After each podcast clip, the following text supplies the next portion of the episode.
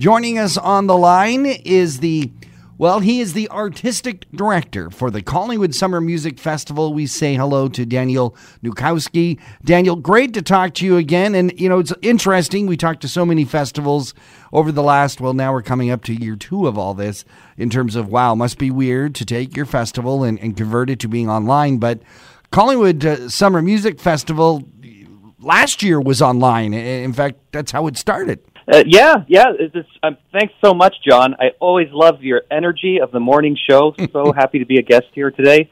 Um, very early for for for an artist it's, and uh, an artistic director. Always horrible to call but, musicians uh, before noon. I think.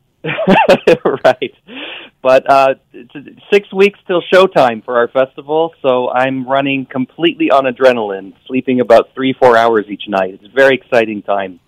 Collingwood is well known for music, but you're picking on a segment of music that doesn't get as much attention as it should, and we're so glad that you're here doing it. The Collingwood Summer Music Festival takes a look at, now I call it classical music, but classical is one type of, of serious music.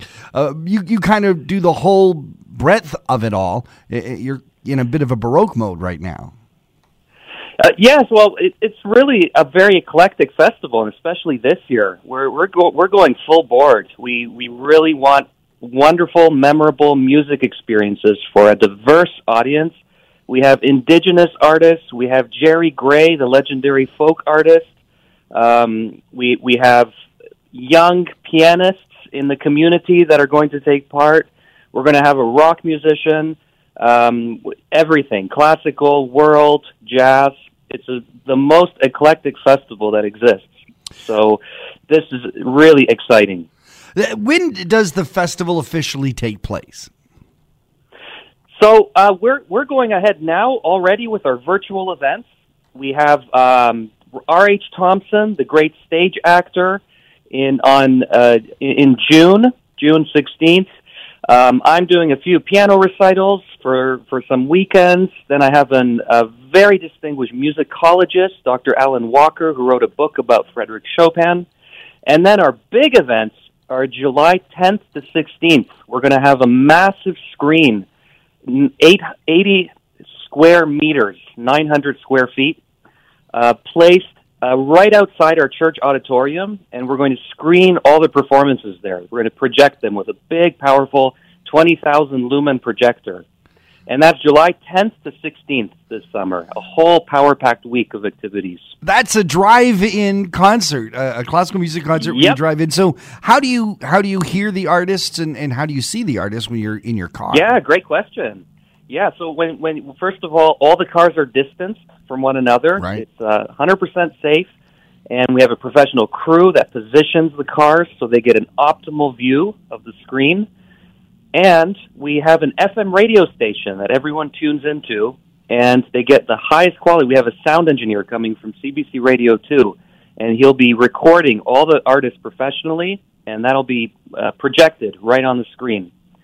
So we start at 8:30 p.m. each night, and we we have a stage outside where we talk with the artists, and then the stage the the artists go indoors because that's where we have the beautiful piano and the acoustic. Mm-hmm. We record them. We have Mountain Goat Film Company recording them, and we project that outdoors to, to the drive-in. Uh, that is fabulous. So it, it is a group experience, uh, but still very safe no matter whatever lockdown or non-lockdown position we are in by July 10th. That's exactly right. And we've just found in our audience there's so much nostalgia for, for these uh, drive-in events. You know the old saying, what, what happens in the drive-in stays in the drive-in. so I never thought about making out in the back seat to Chopin before. That's a good idea. Daniel, tell us uh, about how you take part in this. I, I'm assuming we can go online and buy tickets now. Absolutely. Everything's ready to go. The only thing we're working out still is our Family Day event, July 11th. That's a Sunday. And we plan to have in the morning some activities for youth, a drumming circle, and uh, Jerry Gray's legendary This Land Is Your Land, the iconic folk song in the afternoon. And then in the evening, we're going to have a movie, a family movie, a phenomenal movie called Rumble. And I actually know the movie producer. He's actually going to come to Collingwood from Texas. and give a talk about the movie. It's all about the history of rock music.